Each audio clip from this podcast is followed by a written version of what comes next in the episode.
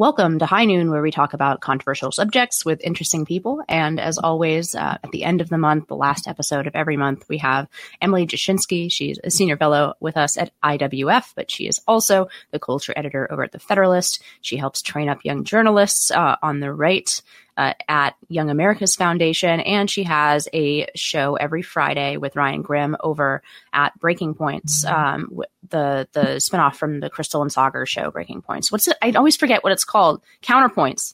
Yeah, we went with Counterpoints. Yeah, so the Krystal and Saagar's is Breaking Points, and yours is Counterpoints. But they do a great show every Friday, even though it means that Emily is proximate to communism and comes back with all these wild Marxist ideas. Yeah, I support a minimum wage.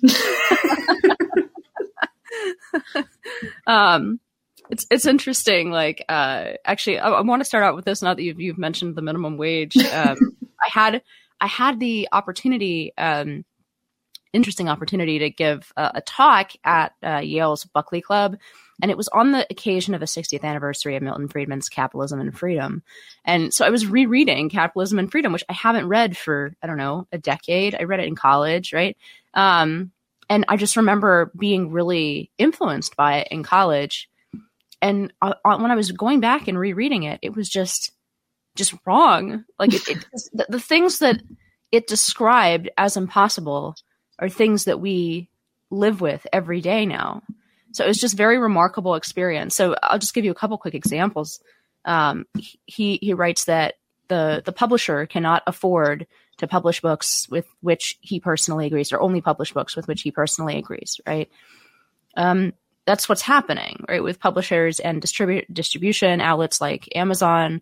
It's just there were a few, like another one was about the BBC not allowing Churchill to give a warning pretty early on about Hitler because his views were considered extreme, and because it's a state-run institution, he basically was denied access to the public's ear. Well, that's happening on YouTube and Twitter and, you know, that whole shebang. So anyway, your comment about the minimum wage just reminded me, because there's still a lot of really great stuff in that book, but there's just like these discordant notes in the theory that I once believed about the free market, because it's just, if you are open, you open your eyes to what's going on around us. It seems like Milton Friedman didn't really predict the kind of corporate collusion that we have going on right now.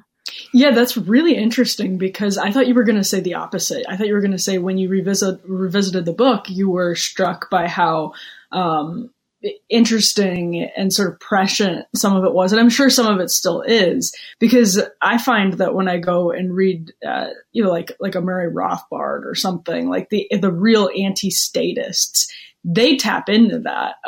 But what you just described from Friedman is so interesting, because it's this total, I think, lack of prescience when it comes to where the cultural institutions were going. If you combine it with God and Man at Yale, and you combine sort of monopolization in the tech industry with God and Man at Yale, those two particular points are very interesting. Yeah, it's God and Man at Yale turned out to be a lot more important and prescient. Freedom. I think I've just cut out, but I thought God and Man at Yale ended up being quite prescient in a way that Milton Friedman sadly did not. He still had a lot of really great proposals, but what struck me was kind of a contempt for the political, right? More broadly speaking. And he explicitly says, you know, basically democracy and the political process more generally is a sort of least bad option, right? It's better always to allow the complete freedom of choice that the market allows. So like every individual can choose between a smorgasbord of options, right? And then for those things that really doesn't work for, because they're specific conditions, right, in that particular area of life, then we submit ourselves reluctantly to this political process, right, which is the least bad of the political processes, right? And it really was... It was interesting. It was interesting to reread it, because I think that would have rang very true with me 10, 15 years ago. And now I am like a unapologetic enthusiast of the political process, because it seems to me that the problem is that that sphere has shrunk so much, and we've handed over basically like that vacuum wasn't filled by this individualistic free market that Milton Friedman imagined. It was filled by technocracy, bureaucracy, forms of power, whether public or private.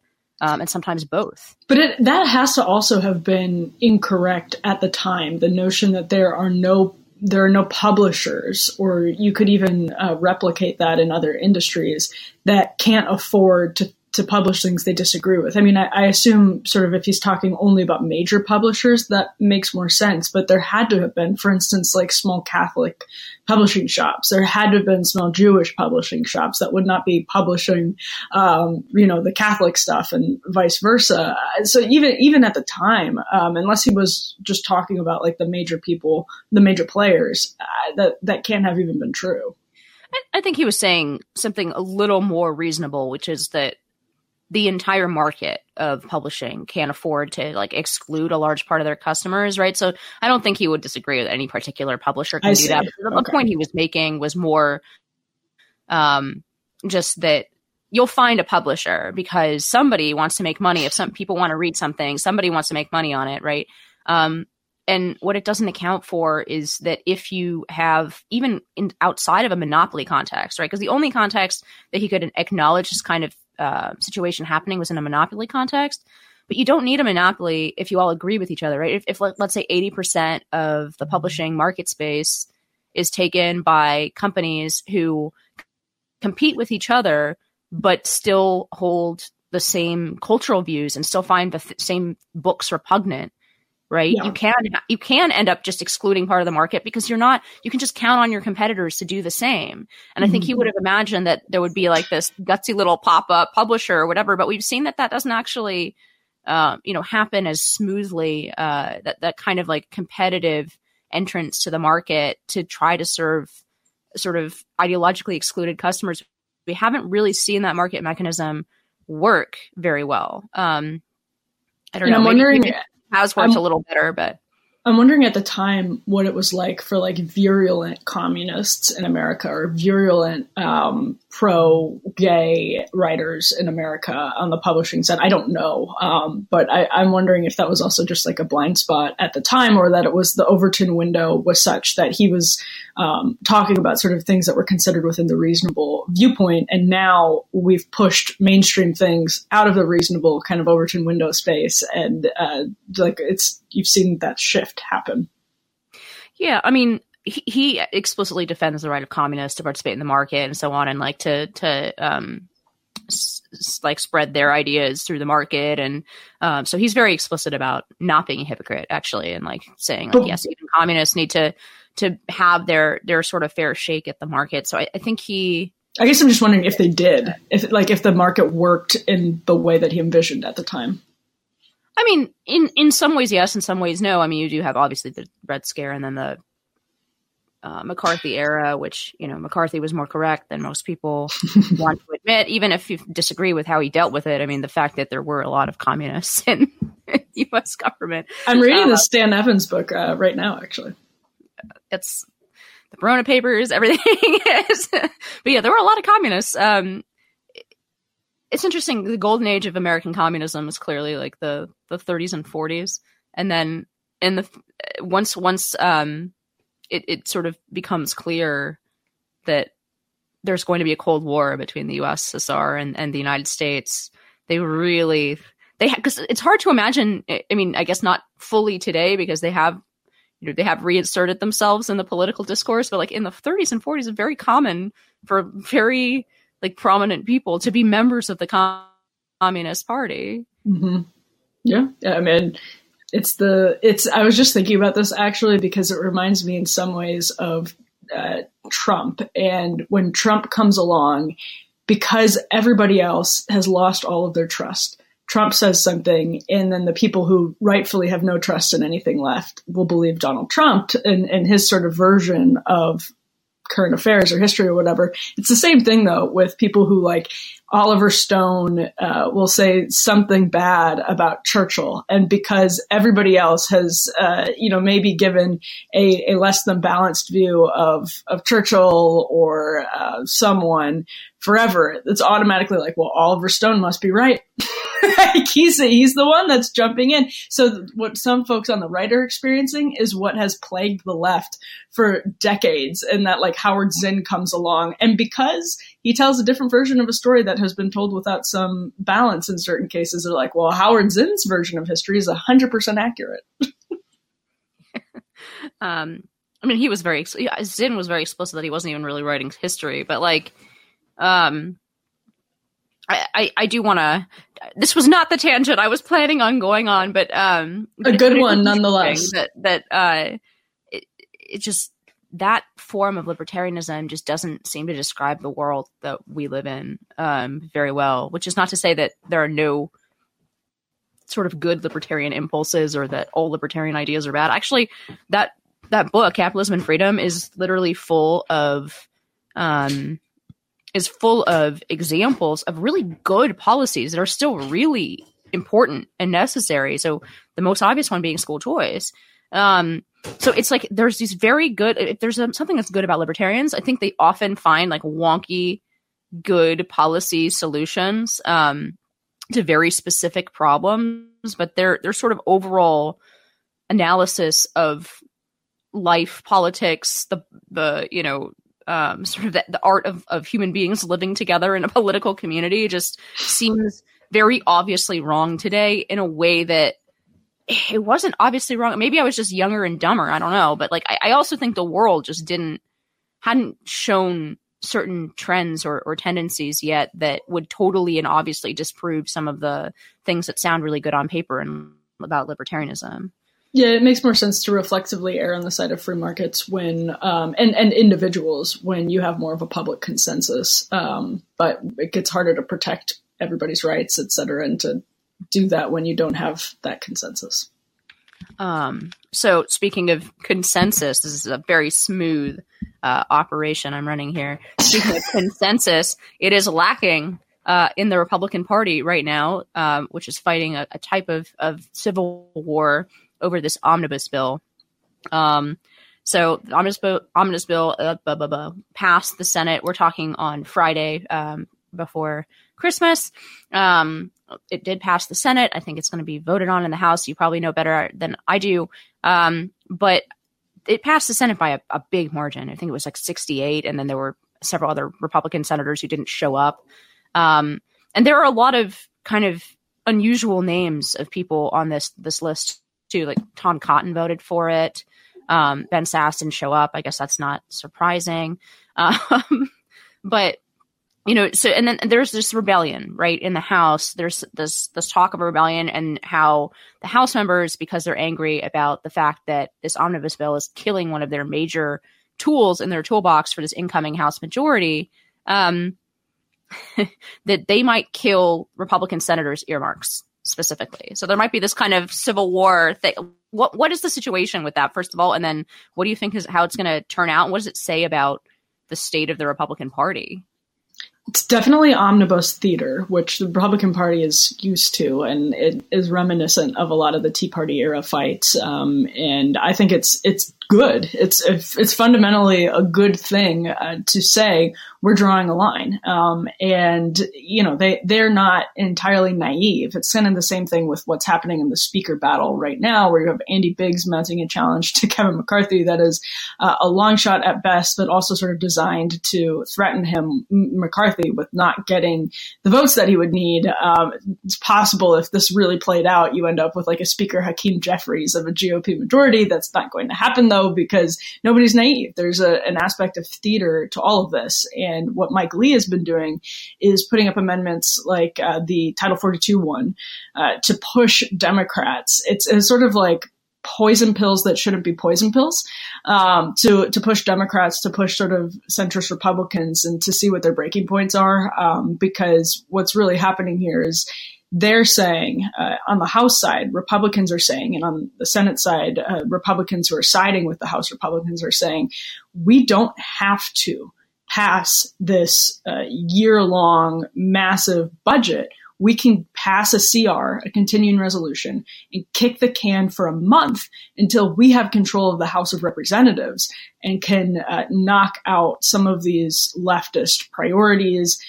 There are analyses of the omnibus bill that show a lot of money being funneled to pet causes of the left. And that would include, I think, some really noxious organizations that are pushing woke agendas, if we use that word.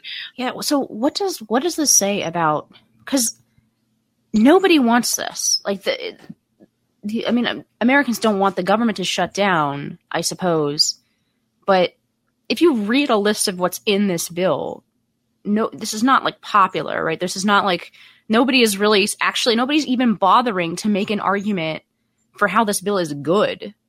They're just, have you noticed that? Nobody is like saying, I mean, McConnell's saying, oh, it's the best we're going to get or whatever, but nobody's actually like, oh, there's some really great things in this. Like, it's very obviously a huge pork stuffed bill with a bunch of projects and everybody got their little thing, but the American people obviously don't like nobody. First of all, there's thousands of pet projects in this bill, but nobody, I haven't heard anyone actually defend and say, this is a great bill and it does X, Y, and Z for the American people. This is like become our sort of hollowed out decline era tradition where we just roll everything and desperately try to fund the government at the last minute. And it's an entirely horse trading behind the scenes exercise in which there really is no small d democratic input. Yeah. And all of these dumb priorities get their pork through it we perpetuate these questionable groups because, you know, Republicans aren't pushing back hard enough because they'd rather get home for Christmas and avoid the PR nightmare of a Christmas time government shutdown. So, yeah, I mean, it's like extremely frustrating. And it's we'd have to ask Rachel Bovard what the mechanism is to change the sort of, I know I've seen it floated by people like Rachel and others. I couldn't describe it specifically. But it's depressing to think that in the Trump era, we didn't get to a place where we would also be avoiding omnibuses because honestly, people love omnibuses. Like Congress loves omnibuses. They love it. It's where they can get their, they can sneak in the interesting spending that they can go home and say, you know, we renamed the Lake Champlain Basin for Patrick Leahy, which was part of this bill. We can do X, Y, and Z. And so they like it. They can placate special interests while funding the government. And it's a way to just sort of have their cake and eat it too. But you know, it is truly, like you said, Inez, it feels like a symptom of decay that we can't get out of this vicious cycle. Yeah. Cause I mean, it's the same thing with raising the debt ceiling, right? Like there are these things that have to happen. They're the most basic functions of government and the most basic functions of Congress. Like it almost seems like Congress does almost nothing other than these bills, and these bills don't actually address any of the priorities that either side, for the most part, is actually running on. Like, you know, the Democrats in the midterms did not run on renaming Lake Champlain for Patrick Leahy, right? Like, it's not. It's entirely this horse trading exercise, and I'm not wholly against the horse trading. Like, I understand that. This is kind of the messy, this is how the sausage gets made and how the lubricant, yeah. I do think the alternative with no earmarks, like I was a huge member of the Tea Party, but I was very much against their anti-earmark stance because the alternative is they just write these vague funding provisions to the administrative state. And then the administrative state does the earmarks, right? So like instead of this Democrat who wants to rename something for Patrick Leahy, it's like some bureaucrat who's like, I really like this park and I'd like to name it for my friend, you know, which in my view is even worse, right? So I'm not entirely against the earmarks, but it does seem, as you said, like it seems like a really obvious symptom of just failure of institutions and decay of institutions that this is literally all that Congress does because it has to. Yeah. Right. No, I think that's a good point. Well, yeah, it's a good point because if you look at what's been considered in the omnibus, like we've just been seeing random things get jammed into the omnibus per usual. There are bills about press freedom. There's bills about the border. There's so many. There's bills about opening up the app marketplace and the big tech front. All of this getting jammed into an omnibus, and for an interesting reason, right? Which is it's sort of testing to see where everybody's red line really is, but also because they don't vote on this stuff anymore. They don't bring it to the floor on a sort of individual basis because it's so like that. Again, that kind of like lack of consensus, the lack of will to actually do this stuff. Border stuff in particular is such a great example. The Title 42 extension. Why do we have to slap that in an omnibus? I understand the timing, but it's a great question of like, this stuff can all be litigated more directly through the democratic process. And it never is because, and I'm not talking about like California, your home state's referendum system. But I mean, just like in the normal sort of function of Congress and republicanism, we should be able to litigate the border without having to kick it to an executive order or a provision that we attempt to slap into an omnibus to test Democrats. It's Congress. It's not the fault of Mike Lee. It's the fault of Congress more generally that it comes to this every year. Yeah, it's like the normal order of things. Like the standard operating procedure now is flying by the seat of your pants everywhere, in a very like corrupt and anti-democratic way. And I think you're really right to bring up that Title II or Title 42. As an example, right? Like we don't have a functioning immigration law and border protection law, right? We don't have a functioning border. And now we are reliant on the Supreme Court in the last few days, sweeping in a day before this emergency declaration, you know, sort of emergency power under the pandemic expires, right? And essentially saving even the like semblance of law on the border, which is already a disaster because you had Democratic mayors declaring states of emergency all up and down the border, right? Because it was going to be an incredible flood of people because, by the way, there are Democratic NGOs who are probably funded via this omnibus bill who are going down and telling people, oh, hey, Title 42 is expiring. Now's the time to cross the border, right? That is a really good point. Like if there are that is a really, really good point that it's sort of this could be completely counterproductive on the one hand, if you have the provision to save Title 42 and at the same time you're funding the NGOs because there's no direction or purpose to an omnibus bill other than funding the government and in a million different directions that you're just going to be like undercutting yourself. And Title 42 is a good example of this in and of itself because it's already a bureaucratic stopgap measure, right? Yeah. It's already there. The only reason that Title 42, most Republicans agree the pandemic is over, but they want Title 42, right? It's already this bureaucratic stopgap measure because Democrats refuse to really seriously consider border legislation. And so we're already sort of kicking the can to the administrative state because there's no consensus to be had, period, on what securing the border would look like. And there's a total undermining of the rule of law on behalf of Democratic mayors around the country who drag bait these migrants to coming to the country by saying they'll be safe in sanctuary cities. So it means that you can come to the country, cross the border, disappear into the shadows, never show up for an asylum hearing, or just hope that laws get changed while you wait it out, which absolutely happens. And that's just the way it goes. And it's already exactly what you're talking about, the lack of ability to govern. Yeah, there's this weird dynamic now, and I guess you could call it a late stage empire dynamic or something, if you want it to be depressing before Christmas. You're wearing a skull sweater. I thought it was cute. But it's kind of like a Wednesday Addams take on the Fair Isle sweater, yes. For those not watching on YouTube.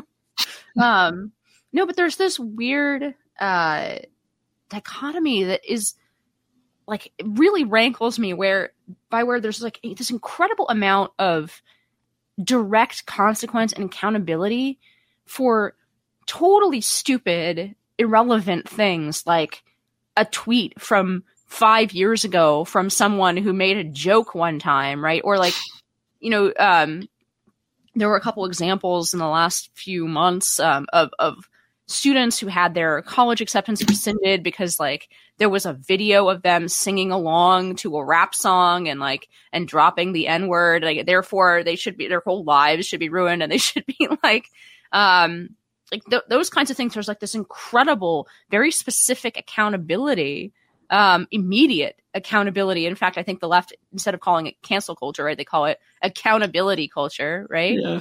And at the same time, people who actually have enormous amounts of power, who are making decisions every day that affect millions of people's lives in very significant ways, up to and including war, there's no accountability whatsoever. You have that perfect Thomas Sowell. That's a guy who held up, by the way. Yeah. But like they got that perfect Thomas Sowell sort of situation where people who are making incredibly important decisions suffer no consequences if they did make those decisions wrong. Like we lost a war and people got promoted. Nobody got fired. You know, like that's, there's no accountability for people who are actually making incredibly important decisions. And there's like this very intense accountability for everybody else who like made a joke 3 years ago. And it's incredibly frustrating. And there just seemed to be some kind of power class dynamic, you know, angle to this, because it's disgusting. It really makes me angry. You can tell I'm getting worked up, but like, it really makes me angry that people can make such important decisions. I guess this boils down to the Spider-Man thing, right? With great power ought to come great responsibility. And instead, what we've done is with great power comes absolutely no responsibility. But if you're just a random dude, then you have all the responsibility in the world. It's I think what you just described is a really simple formulation. It's oligarchy. And I remember when Bernie Sanders said something about how we were living in an oligarchy back in, 2018 something. And I think I got like hot and bothered about it. I think I was like annoyed because that seemed hyperbolic to me. And it seemed like the sort of fear mongering that a lot of the left kind of fundraises off of and doesn't seriously mean. And I think maybe at the time we were right on the precipice.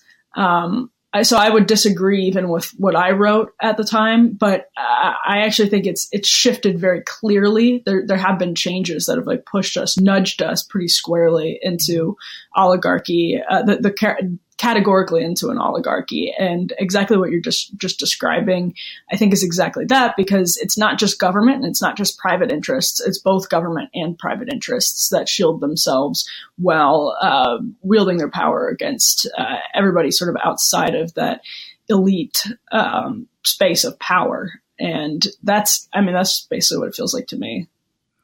Yeah, it's like nobody has any responsibility because there's a lot of like overlapping layers of this. And I think it's defensible that you would call it oligarchy.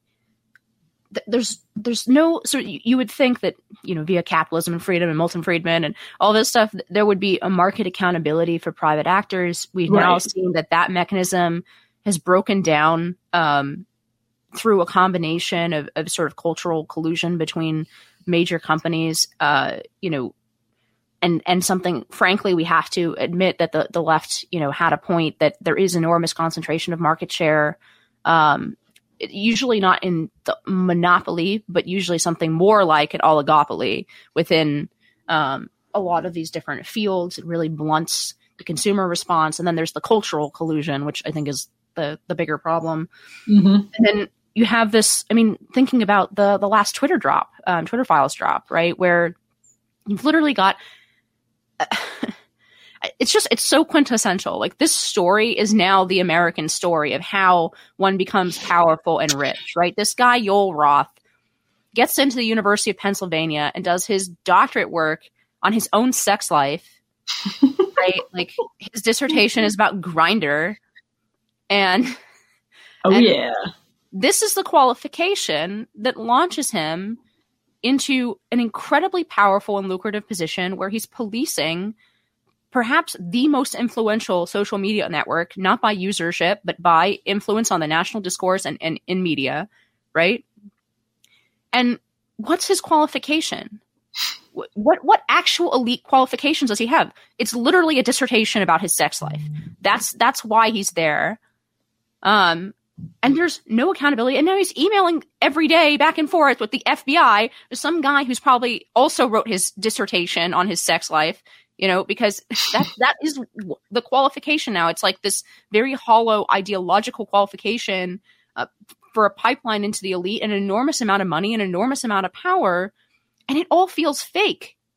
It all, like, this doesn't seem real. And the fact that we seem to continue and to be able to perpetuate, at least quasi-normal day-to-day life in America, I think is just a function of how rich we are. Yeah, I think that's true. I think this is, Yoel Roth is a good case study in something that you talk about absolutely all the time, the breakdown in our system of credentialing. But it's also sort of like we broke down our system of credentialing because we questioned all legitimate standards, totally threw the baby out with the bathwater as we were in the sort of postmodern milieu, as we were trying to say, we need to correct for discrimination against women, minorities. We just threw everything out the window and said none of it matters because truth is relative. So if somebody writes and by the way, there's an incoherence in that message. If truth is relative, then we can't prize some truths simply because they're bad imitations of Foucault. We can't say doing a bad imitation of Foucault is better than writing your dissertation on, the problems of the Reformation or something like that, simply because it's a bad imitation of Foucault. But that's where we've landed. You sort of if you throw truth out the window in the name of hedonism.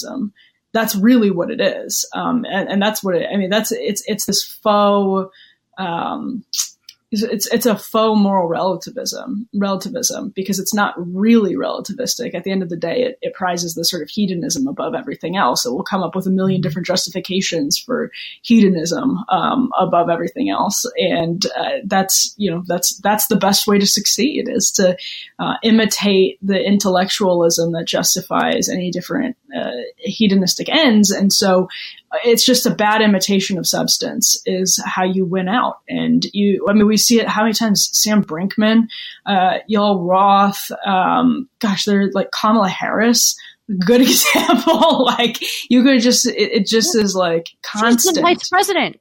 Yeah. And the president can't string three words together. Yeah. And in Joe Biden's defense, I don't think I always thought like Joe Biden's reputation as being sort of an elder statesman or whatever was always overblown. Like even when he was being selected as Obama's VP, like I couldn't believe that they were describing this guy the way they were, as this kind of moderate elder statesman or whatever. But in his defense, like he's clearly declined in age, but Kamala Harris is unable to, I don't know. It just seems ridiculous to me that this person is the vice president. And this is, it was equally ridiculous that Donald Trump became president of the United States. It should be like some kind of flashing, all of this stuff. I mean, is this our like sending a horse to the Senate moment? Yes, it is. It's yes. Like, and we put Yoel Roth in charge of the digital public square because he wrote an essay about Grindr. And we're going to have Kamala Harris as our vice president. And before that, we had Donald Trump. Like, is this all of this just we're sending a horse to the Senate? What is this? It's exactly what it is. And it's because identity politics make us feel good in the absence of any sort of, any sort of moral grounding or foundation. We're, obviously just sort of flailing for things that make us feel good. And that's what identity politics is. And that's where you can sort of connect the dots between the hedonism I was talking about and Kamala Harris. It's not like Kamala Harris is talking about doing her PhD dissertation on Grindr, but she's this manifestation of how identity politics makes us feel better than substance, that it is mistaken for substance in and of itself. And that's how you elevate somebody like Kamala Harris, who couldn't even get to Iowa because voters weren't responding to her, to the vice presidency. And again, it just creates a very, your society then becomes built on a house of cards, because it's not built on, like, it's not rooted in any sort of firm foundation. It's just a house of cards. There's nothing real. There's nothing substantive there other than the signaling, and the attempts to feel like you have purpose and meaning. And Kamala Harris and Yoel Roth, both like fantastic representations of that. Because there it is. These two people who are way more style than substance. And by style, I mean identity politics and all the rest. And it all crumbles when, you know, you're sort of pushed to do something serious. And you can actually bring that to the omnibus. Again, when we're pushed to do something serious, we're utterly incapable of doing anything meaningful and serious because we're built on the house of cards now. Yeah, I know. I think that's really well put. That's the ultimately. It's not just identity politics and ideology and wokeism and all that. That's the problem. It's pushing out real. I mean, I can't believe we didn't mention Sam Brinton yet, but like he's also obviously in this category. Like we literally but I think I said Sam Brinkman. I don't know why I said that. I think I was thinking Brinkmanship. SBF, like the names. I know two people, but SBF.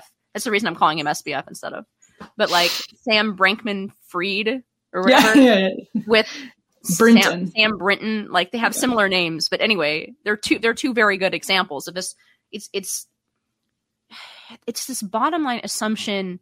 And maybe this is just born from incredible wealth that this is inevitable, but it's this assumption that the way we live is like the baseline of the world, right? That like the enormous wealth and power in the United States is just how it is. Mm-hmm. And that will continue to perpetuate endlessly without adding to it. Right. And it's this idea that you can have absolutely no competence or productivity. And I wonder how much of our economy is completely fake. Like how much of GDP is just paying people to police other people's speech or like, you know, keep the employees in line from making a joke about a bikini or something. And how much of our economy is completely fake? Or is it fake? Completely fake. Fake, speaking of Sam Bankman-Fried, how much of his fake based on effective altruism, right? This postmodern attempt to feel something good, to feel as though you're contributing to the world, flailing and grasping for a sense of meaning that is actually rooted in nothing other than signaling. We now know that a decent chunk of our economy was built exactly on that. And I think it does raise the question to your point, Inez, or you can even go further and you can talk about, Lehman Brothers, you can talk about this stuff that wasn't intended. The only sort of moral end was making more and more money, which is as empty as the moral end of racking up more and more virtue signal points. It's the exact same thing. It's just the other side of the coin. I think it's a huge chunk of our economy. And I think one of the lost chapters of American history that's just not told very well is the Gilded Age. I think it's very interesting that HBO poured millions and millions of dollars into making a show on the Gilded Age that was very good last year, and I'm hoping it continues. But I think it's interesting that that came out now because, listen, like Carnegie had all of his reasons for turning to his version of effective altruism, but it was rooted in something much realer than what Sam Bankman-Fried's effective altruism was rooted in. And so is this all part of the same time period? You know, is this all just the ice age of tech and whatever? Or are these two distinct periods where the money that we've racked up in this era is fundamentally going to be used differently than it was before the turn of the 20th century? I think it's an open question. Yeah, and run out because it's not being regenerated, right? That wealth, if it's being regenerated by a very small percentage of very productive people, you know, especially in these tech companies, right? Like I think that's the real danger of Elon Musk. I actually have a essay coming out in the Washington Examiner magazine about this, but I really think that's the real danger that Elon Musk poses to the left. I think the censorship stuff is sort of what they throw out to their low IQ rabble on the left. I mean, everybody has a low IQ rabble, but like, I think they're like, oh yeah, Nazis are back on Twitter. Like, here's Kanye tweeting a swastika. Like he's not clearly mentally ill. Those are the sort of I don't know. I think those are the kind of the smokescreen. And don't get me wrong, free speech in the new sort of public square that is Twitter and Facebook and all these social media companies, I think, is an incredibly important issue. But I think the real danger here is if Elon Musk can prove that he can run a tech company with a third of the staff, And it's just like a bunch of, it's like 99% a bunch of like white and Asian guys and Pakistani guys, like in a clearly stinky cubicle, like coding all day. If he can prove that you can cut your payroll by 70% and stick your finger in the eye of the diversicrats and turn, there was some really good back of the envelope calculations done of basically just by cutting payroll, how potentially profitable Elon Musk has made Twitter. I don't know, man. We're going in like those tech companies the last 2 months, they've been laying off a lot of people.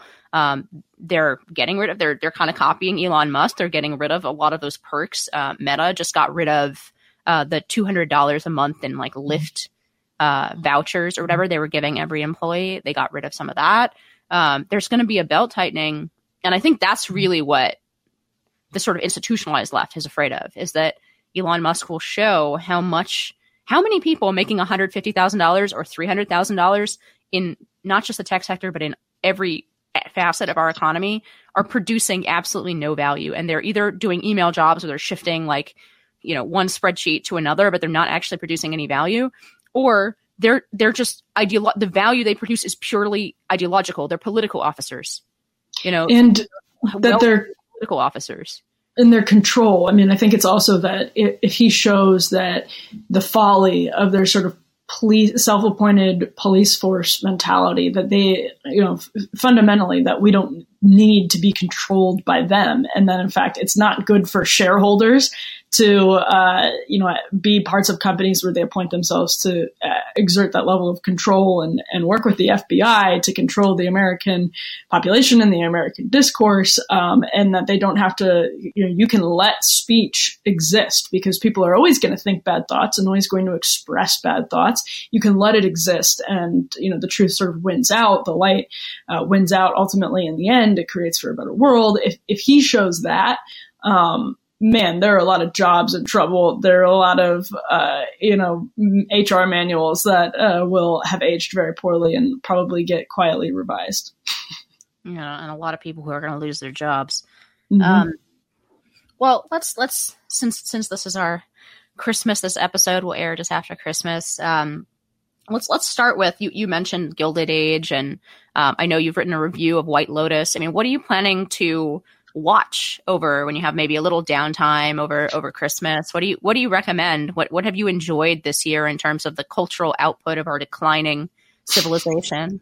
Oh my gosh, this is an impossible question because I basically watch everything. So for me to even like come up with, it's easier for people to like tell me examples and then I can say whether it's good or bad. I've been really enjoying the new season of Reno 911, which is the lowest of the lowbrow possible, but it has been fantastic. It's just like what was airing in the aughts on Comedy Central, unchanged, except for in the best possible way, which is that it is skewering the absurdities of you know, sort of both Trump conservatism and woke leftism. And so it's just been fabulous. They've been absolutely fearless. They have a great opening, cold open on pronouns that I hope the clip is online. I think I've seen it online, which everybody should go check out. But yeah, White Lotus, if people haven't checked out White Lotus, I can't possibly recommend it enough. I thought the second season built on the first season's momentum, and it's clearly a criticism, not a criticism, it's clearly a commentary on our decadent society, to borrow a phrase from Ross Douthat, which is a very brave thing to do on HBO, except it's very subtle to the point where I think it's tricked some people into enjoying this commentary on decadence. I think it's an open question whether it's a full critique, but it is at least a commentary. So that's a super, super bingeable show. As far as anything else, I'm trying to talk my way into remembering more of what I've watched this year off the top of my head, because it's an overwhelming question. There's so much, but I'm not coming up with any answers while I try to run out the clock here. No, but those are two good recommendations. I watched White Lotus. I finished the second season just like a week ago or something, a couple days ago. I don't know. Yeah, it's beautiful. It's like beautifully done. It's very, I see what you're saying, that it's not clear it's a critique. It's at the same time, it's shot. It's like making fun of it and making fun of how we are now. but it's done in a way that is like makes it aesthetically sort of appealing in a certain way. And so I'm not clear on whether it's a critique or not, at least not a deep one. I think it's sort of a superficial critique for sure, but like I don't know what he was trying to say in like if he's really trying to like deeply criticize these people. But one of the things that I like about it is that, without giving away too much, is that like you see things go wrong, but then fundamentally, with a few notable exceptions, like things actually work out for the rich and powerful for the most part. Like especially in the first season, things work out for the rich and powerful, even though you think they will, which I actually think is very true to life and very important to see, because usually you don't see that on film anymore, I feel like. Yeah, that's true in the first season. And that's why I think the first season is more of a class commentary and the second season is less of a class commentary and more of a sex gender commentary, because I don't want to spoil the ending for anyone. But I think there's it's almost like it ends the class commentary in a very particular and definitive way itself. I don't know that that's true. I doubt it, because the whole premise is basically following the rich and powerful on their vacations, and apparently they're going to the Maldives next, which is very, very exciting.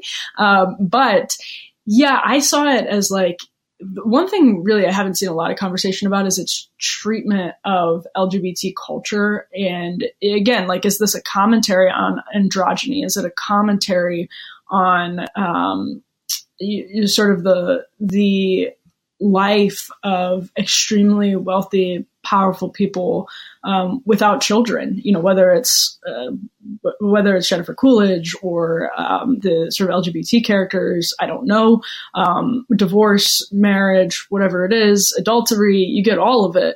But I thought it was really fascinating this season how it took a Pollyan kind of lens to sex dynamics between men and women, and really, I think, honored women's I think the most important Paglia piece of writing is the opening chapter of Sexual Personae on sex and nature. I think it's called Sex and Nature, like Women and Men and Violence, something like that. But this is like ripped straight out of the pages of that essay, which I think sets the tone for all of her work. Yeah, I've long thought that the biggest difference between Paglia and conservatives is basically that she's conservative. I think she has an identical, at least to mine, like identical worldview on what the state of nature is and what the nature of sex is. It's a deeply conservative worldview, but I've always thought it's like almost like a personality difference. She's obviously like really excited by the state of nature in all of its like violence and sort of erotic passion. And I think there is something about conservatism that is easily parodied, of course, by the left, like well beyond any reality. But there is something about like the instinctive conservative reaction that like, oh, this is really powerful and we really need to be very careful with how we mess with this. Right. And Polly just seems like totally thrilled by the whole thing, by the state of nature. But I think, yeah, Emily and I did a whole episode on Polio one time. We should do another one. We should do another one. We should update on Polio. But I do think she's in that category of a handful of people whose views were sort of unusual, and almost, can't really say this about Polio, but like James Burnham, you know, Christopher Lash is having a revival, right? Like there's these thinkers that seem like, wow, they really nailed something about where we're at right now, whether it's they were writing in the 1940s or 1970s, right? They really kind of were prescient.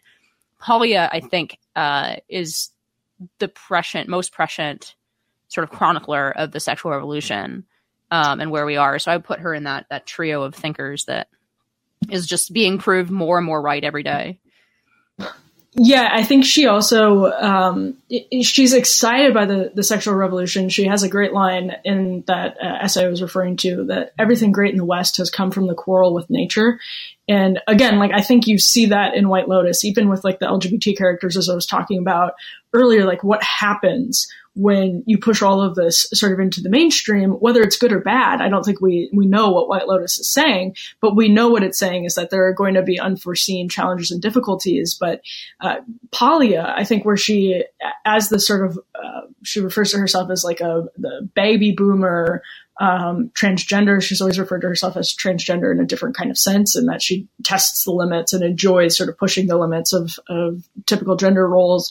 But in that sense, I think she has also always been clear, and I think White Lotus is getting at something similar, that the quarrel with nature means there's a fight back, right? That human nature fights back with nature. It's part of nature for humans to also fight for limits, because Polya talks about how the obscenity codes created the golden age of Hollywood, that the best films of all time are those that were operating within the strictest limits, because that's what makes the mystery of woman is what makes sex.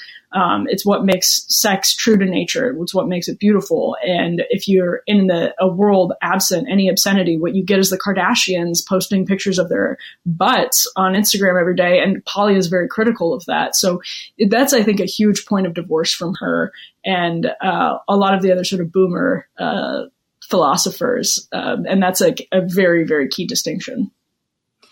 Yeah, I guess we'll wrap up on saying this, there seems to be no accountability and no limits. And instead of creating the flourishing of even sort of passion and art, right, we've found the opposite, right? Like, one of the things that I've always comes back to me as one of the most ridiculous things I've ever heard in my life is in the context of UBI, but I think it applies to the conversation we're having now, is Nancy Pelosi arguing in favor of UBI on the basis that people will like write poetry all day. That's just Marx. UBI, and I think we're finding the opposite, that without limits, without accountability, without real responsibility, we have not only are we not happy, we're miserable.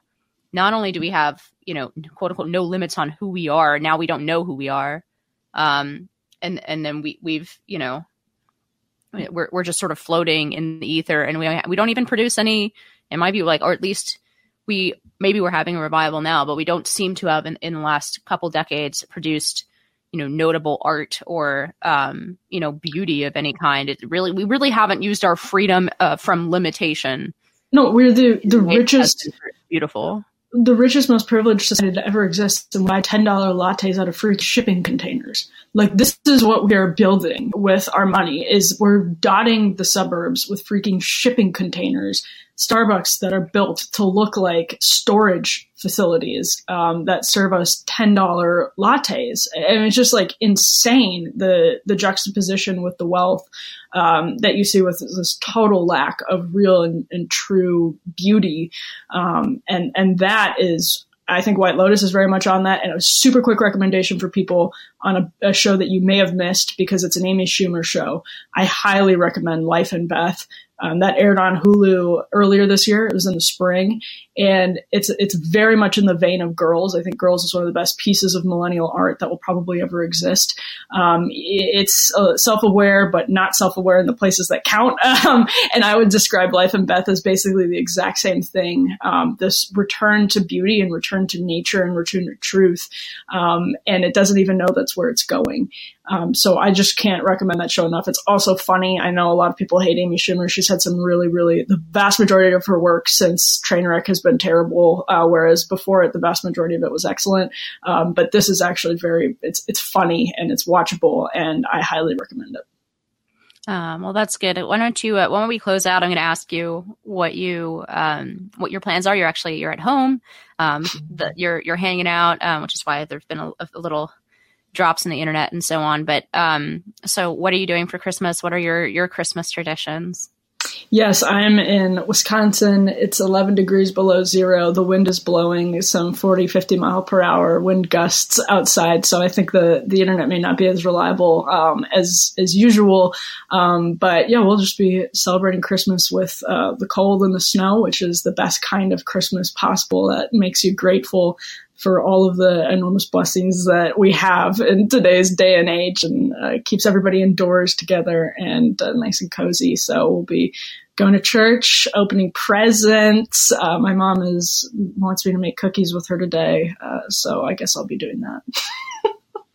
That sounds wonderful. On my end, my husband is Christian, so I'm sort of like rookie Christmas, because I didn't celebrate Christmas most of my life. And, but we always went back to his family, but for the last couple of years, it's been complicated, by COVID and now by like extremely high prices. I don't know if anyone has checked the cross country, planes lately. And apparently half of them are not going to make it given this storm coming in.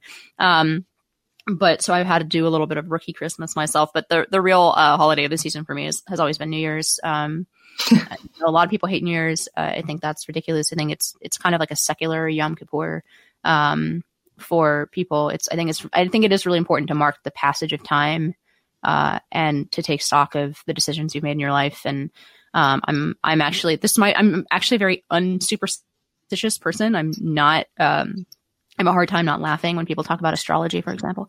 I am superstitious that the company and the feeling and I guess the vibes that you have for New Year's, I think it does set some kind of tone for the year. So it's always very important to me, to have good company, good cheer, and bring in the New Year. So that's really my tradition here. But Emily, thank you for once again stopping by High Noon. And I hope that you and your family have a very Merry Christmas, cuddled in your warm home away from the minus 11 degrees, 50 mile an hour wind chill weather of Wisconsin. Same to you folks up in New York. It's not warm there either. No, it is not. All right. Thanks for coming on, Emily. Thanks, Inez. You can also, thanks to our listeners, I always read this at the end. Thanks to our listeners. This is an IWF production. High Noon is an IWF production. We also have other productions. We have podcasts, She Thinks and At the Bar, the latter being a legal podcast and the former being more day-to-day politics. So you should check those out. And if you have any if you hate Emily's recommendations, shows that you can watch over Christmas, or you just want to chime in on some of the things we've been talking about here, you can email me at inez.stepman@iwf.org. And as always, be brave, and we'll see you next time on High Noon.